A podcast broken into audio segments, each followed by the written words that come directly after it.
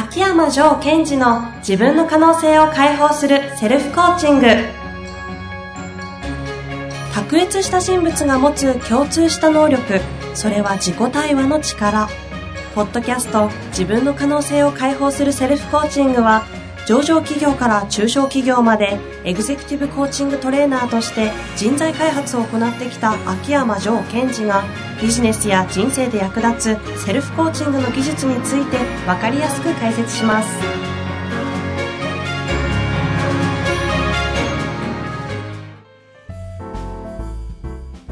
こんにちは、遠藤和樹です。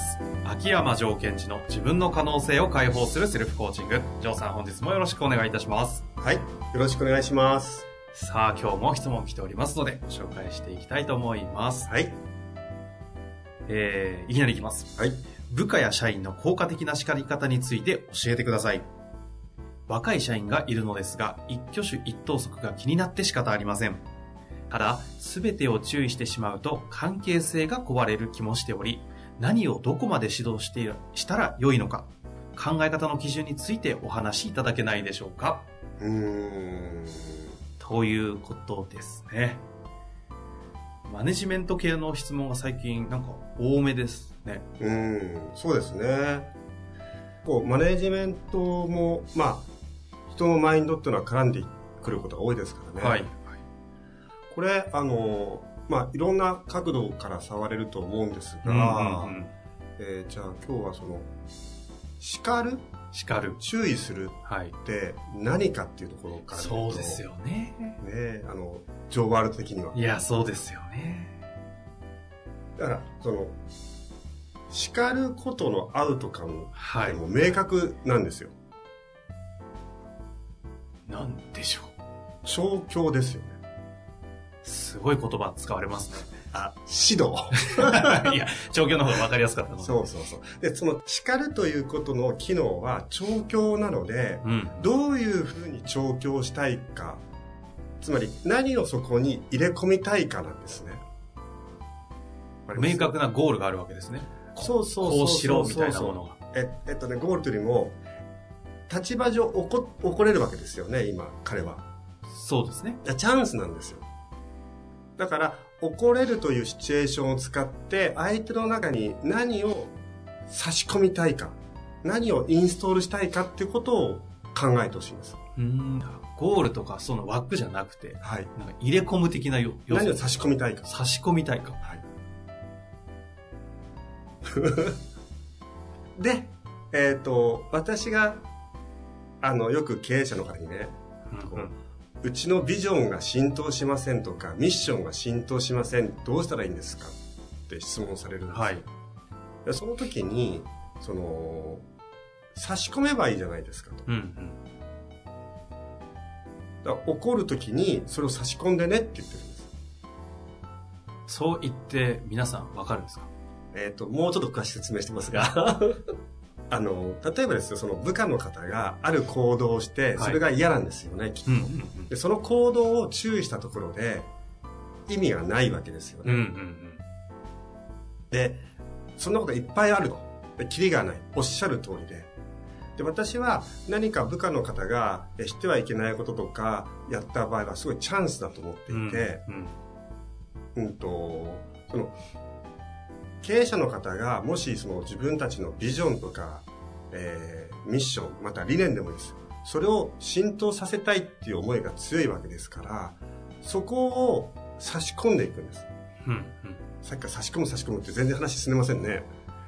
具体的に言うと、その行動を注意するのではなくて、例えば、えーうちの理念はこうだったよねと。そこを考えると、君の行動は、その行動はペケっうん。うん。ていうふうに言えばいいんですね。行動そのものを叱るのではなくて、ビジョンから照らしたり、はい。アウトカムから照らした行動を結びつけて叱る。その通りです。ですから、人っていうのはその行動だけ怒られちゃうと、その自分のなんていうのかな、全否定とか人格否定まで思ってしまうんですねう。ん。例えば、遅刻を3回したと。で遅刻すんなと。お前なんで遅刻してんだ？アホか？みたいな。よくあるあの、社会人としてどうなってるんだそうそうそう。社会人なんかどうでもいいんです。チャンスなんですね。例えば、うちの会社は、えっ、と、自立、自分を律する、自立ね、を、えっ、と、理念に掲げてるよね、と。はい。そうだったよね、と。そこを考えた場合に、その遅刻3回は NG なんだと怒ってほしいんです。うん。そうすると、言われた方は、単純に遅刻3回するななんだって言われるのと違って何が起きるんですか？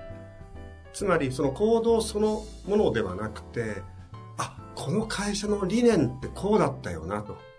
僕は今、理念でぶん殴られただけで、うんうんうん。個人としてはぶん殴られてないわけですよ。はあ。で、気づいたら理念差し込まれてる状態になってると。そうそうそう。あと、受け取りやすいですよね。社会人としてなってねえよりも、うんうん。うちは自立、自分のことを自分で律するってことを理念にしてるから、それダメなんだよ。ん。ですから、その、実はこれというのは、褒めるも怒るも同じ効果なんですね。それうん調教という意味では。はい。でその時に、えっ、と、今言った理念とかビジョンとかミミッションとか、その差し込みたいものと照らし合わせながら褒める。うん差し込みたいものと照らし合わせながら怒るってことをやっていくと、相手の中に、あ、この会社って本当にビジョンとか理念を中心に物事をジャッジしてるんだなってことが分かってうーん。もうちょっとこう、ビジョンとか明確になってる、あの、社長さんとかうんはそれができるとして、もうちょっとそこまで定まってないような感じの上司とか、まあ社長もまだビジョンって明確にないような方の場合だと、なんかどんな風に工夫できるんですかね？はい。まず、あの、人を注意したり褒めたりするときに重要なことは、組織においてですよ。お互いに共通項がないと怒れないですよね。うん、うん、うん、それをどこで設定するか。例えば、えっ、と、まあ、年度の最初の時に上司と部下があるゴール設定をしたり、この1年間で君はこういうことを成長しようねという設定したものでも構わない。うん。うん、うん、例えば、えっ、と、4月に面談で僕と君はこういうふうにな、1年間で目指すことを決めたよね。そこを見た場合、なんだこれはと。昨日のあの態度はなんだってうんめちゃめちゃ言えますよね。うん。うん、もしくは、そういう面談をしてないのであれば、えっと、僕は君にこういうことを期待してるとか、うんうんこういうことを望んでる。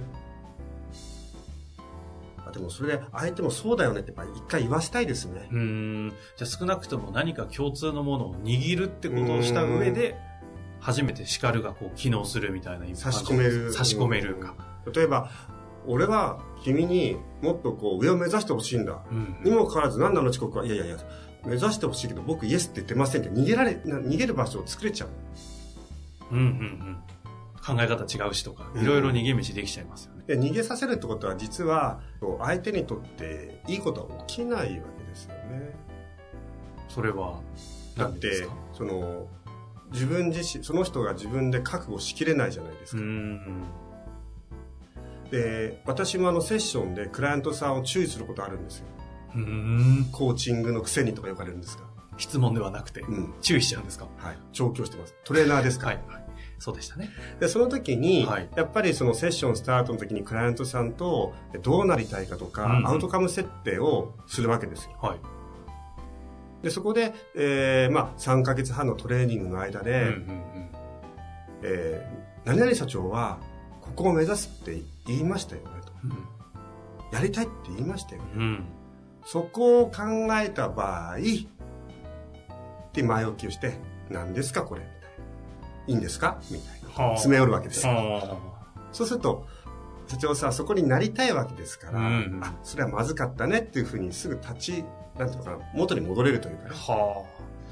その辺が、あの、通称メンタルのライズアップというふうに言われているのは、そういうことなんですね。そうですね。受けられた社長さんがね、いや、あれは、なんか、最近流行りのメンタルライズアップだったっておっしゃったの聞いたことあるんで、はい。そういう要素なんですね。はい。ですから、その、まあ、今回の質問も、それと同じ感覚を持っていただいて、はい。その、怒るということは怒りに任せて怒るのではなく、チャンスだと。うんうんでも、そもそも大切なことは、社長さんが何を目指したいのかってことを、まあ、コアビジョンってことを明確に持ってたり、はいね、持ってることはすごい重要なので、ぜひそこは持ってほしい。うんうんでもし、今、遠藤さんが言ってくれたように、まだそこまでに至ってない場合は、部下の方とお話をして、これこれこういうことにしようぜと、二人でタッグを組むわけうです。んで、そこで組んでしまえば、その注意するっていうのは、単なる注意ではなく支援に変わりますよね。周囲が支援に変わるね。うーんここに行こうって決めたよなって。二人のものですもんね、その時には。で、それがすごい重要なので、そうんの、やっぱり敵対関係になるではなくて、そのお互いにタッグを組むとか、はあとは、え俺はこっちに行くと、お前ついてこいと。うんうんだからこうしてほしいんだ。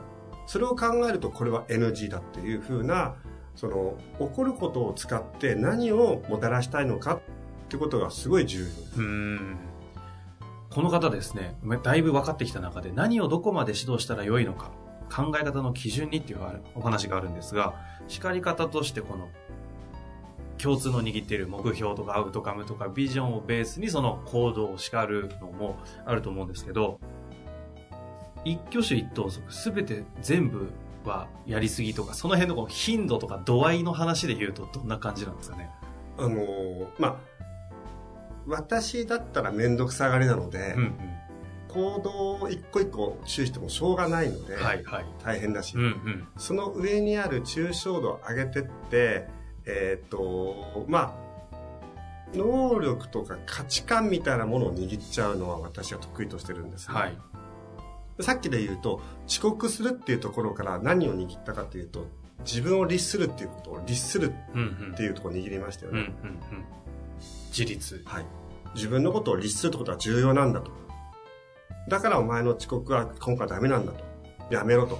なおかつ、この仕事をするにおいて自分のことを律するってことを常に考えとけって言ってバーンって突き放していく。うん。で遅刻するなって直接言うわけではなくて。うん。遅刻は何かっていうと自分のことを律しててないよね。だからダメなんだ。お前はもっと自分のことを律するようにしなさい。うんそれがうちの理念だからと。その、一個一個の行動の少し上を掴んじゃいます。で、ただまあ、相手の方のその、なんだろう、うん、能力というか場所というかね、それを見ながらじゃないと調整は難しいんですが、うん例えば3つぐらい行動でピックアップして、え遅刻こうだよねと。あとはこの時にこうだったよね。あとはこの時こうだったよね。この3つの共通なのは、ちょっと自立っていうのが弱いようね。ん。あとは、えっと、この会社では自分のことを律するってことは評価対象になるから、うんうんそこは、えー今回のことを事例に自分でも考えとけ、みたいなことをちょっと手放すようにするかな。じゃあ行動の揃ったものを一つ一つというよりも、こう抽象度を上げてパッケージングして、うんうんうん。そのパッケージで起こるんですね。はい。で、あとは、あの、怒るっていうのはエネルギーが消費されていくわけです。起こる側が。うん。もったいない。で、まあ、あといいのは、えっ、と、まあ今、自立って例に挙げましたので、それを使うと、彼が、えっ、と、じ自分のことを律してやったなっていう時に褒めちゃえばいいんです。うーん。この間さ、見てたらさ、君はこれこうだったよね。あれだよ、あれ。あれってさ、この間俺が話した自分のことを律するってことだと思うんだよ。ちょっとあ、あれもっすか？みたい褒めると叱るって同じですか？な。同じです。調教？あの、そうです。調教なので、是非とか可否を伝えていく。うん何に対して、丸抜ですよね。ところが、その、実はその、自分を律するって抽象度高いので、本人と社長でずれてる場合もあるわけですよ。でそれを、丸抜、丸抜を言いながら、あ、こういうことなんだってことを浸透させていく。うんそれを叱るだけじゃなくて、褒めるとか。で、両方こう、両輪でやるような感じで。ちなみに、褒めるってどういうメッセージだと思います、どういうメッセージ？うんメッセージ？メッセージですよ、褒めるってことは。どうどういうメッセージだと思います？はい、はい、はい。だって、注意するは、それやめろってメッセージですよね。うん。褒めるは？できてる。違う。惜しい。うーん。何ですか？繰り返せ。はですから、褒めるということの機能は何か、メッセージ何かっていうと、それ合ってる。そうなんだよ。イコール。繰り返せ、繰り返せ。そういうことを暗示かけてるようなもんなんですよ。で、なぜその、褒めると楽なのか。私は褒めるといいっては全然思ってないんですね。うん。褒めた方が楽なんですよ。つまり、注意するってことは繰り返すなっていうことよりも、繰り返せっていう方が、いろんなところで繰り返しそうじゃないですか。うん。うん。うん。ですから、えっ、と、褒めるでも、怒るでもいいです。とにかく差し込みたいものを、その彼らが自分で判断できるようになるために、そういう機会を使っていくってことを意識してもらえると、うん。ちょっと見え方とか捉え方が変わっていくと思います。うーん。まあ、叱るというお話で質問が来ていただきましたけど、褒める。要は、まあ、調教するってことですよね。そうですよ。だってあの、ちっちゃい時に、こう、なんとかちゃんよくできたね、とか言うじゃないですか。はい。あれ絶対無意識ですけど、もう一回やれ、もう一回やれ、それでいいんだよ。ってことを植え付けてると思いません？言われてみればそうですよね。挨拶できたね、素晴らしいってことは、挨拶しろよ、挨拶しろよ、こういう時に挨拶するもんだよってことをこう、染み込ませてるわけです。子供の教育としてはそうですし、マネジメントもある種同じなわけです。しつけということに関してはですよ。うんうんうん。ただ、自発的に何かこう、内側に燃えさせるってのはまた別のアプローチができるんですが、だからそういった意味では、あの、トレーニングするとか調教するってことは、あるマネージメントという領域においては非常に重要であるということです。ただそれもマネジメントという領域の中の一部であるとですね。はいそうじゃない部分もあると思うので当然ありますね。どっかのタイミングでその話ぜひ聞かせていただきたいですよね。はい。マネジメントが調教であるというと、ちょっと極端ですよそうですね。今はね、そうじゃない最近のリーダーシップとか、そういったこう自発的要素みたいなところの話も多分しないとバランス悪くなっちゃうと思う。そうですね。で、あの、そこでさ、あの、今の話を受けて、ちょっとだけね、誤解を恐れずに、あ誤誤解されないようにしていくためには、その、マネージメントにおいて、可否、是非、丸×っていうことは提示しないと、相手もわかんないですよね、と。うん。何勝手にこいつ切れてんのって思われてもダメなので、だから、うちは自立というものを大切にしてるので、これは素晴らしい。これはペケっていうことを伝えていくという意味においては調教で、うんうん。違う部分についてはまた全然違う意味があると思います。そのお話は、どこかまた別のタイミングで、ぜひ、秋山城ワールドのマネジメント論としてお聞かせいただけたらなと思います。はい。本日もありがとうございました。はい。ありがとうございました。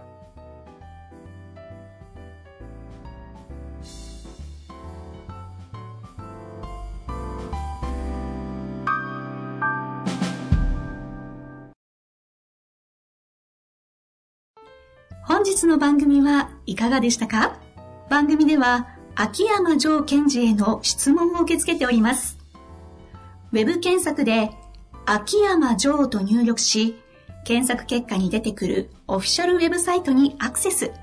その中のポッドキャストのバナーから質問フォームにご入力ください。また、オフィシャルウェブサイトでは無料メルマガも配信中です。ぜひ遊びに来てくださいね。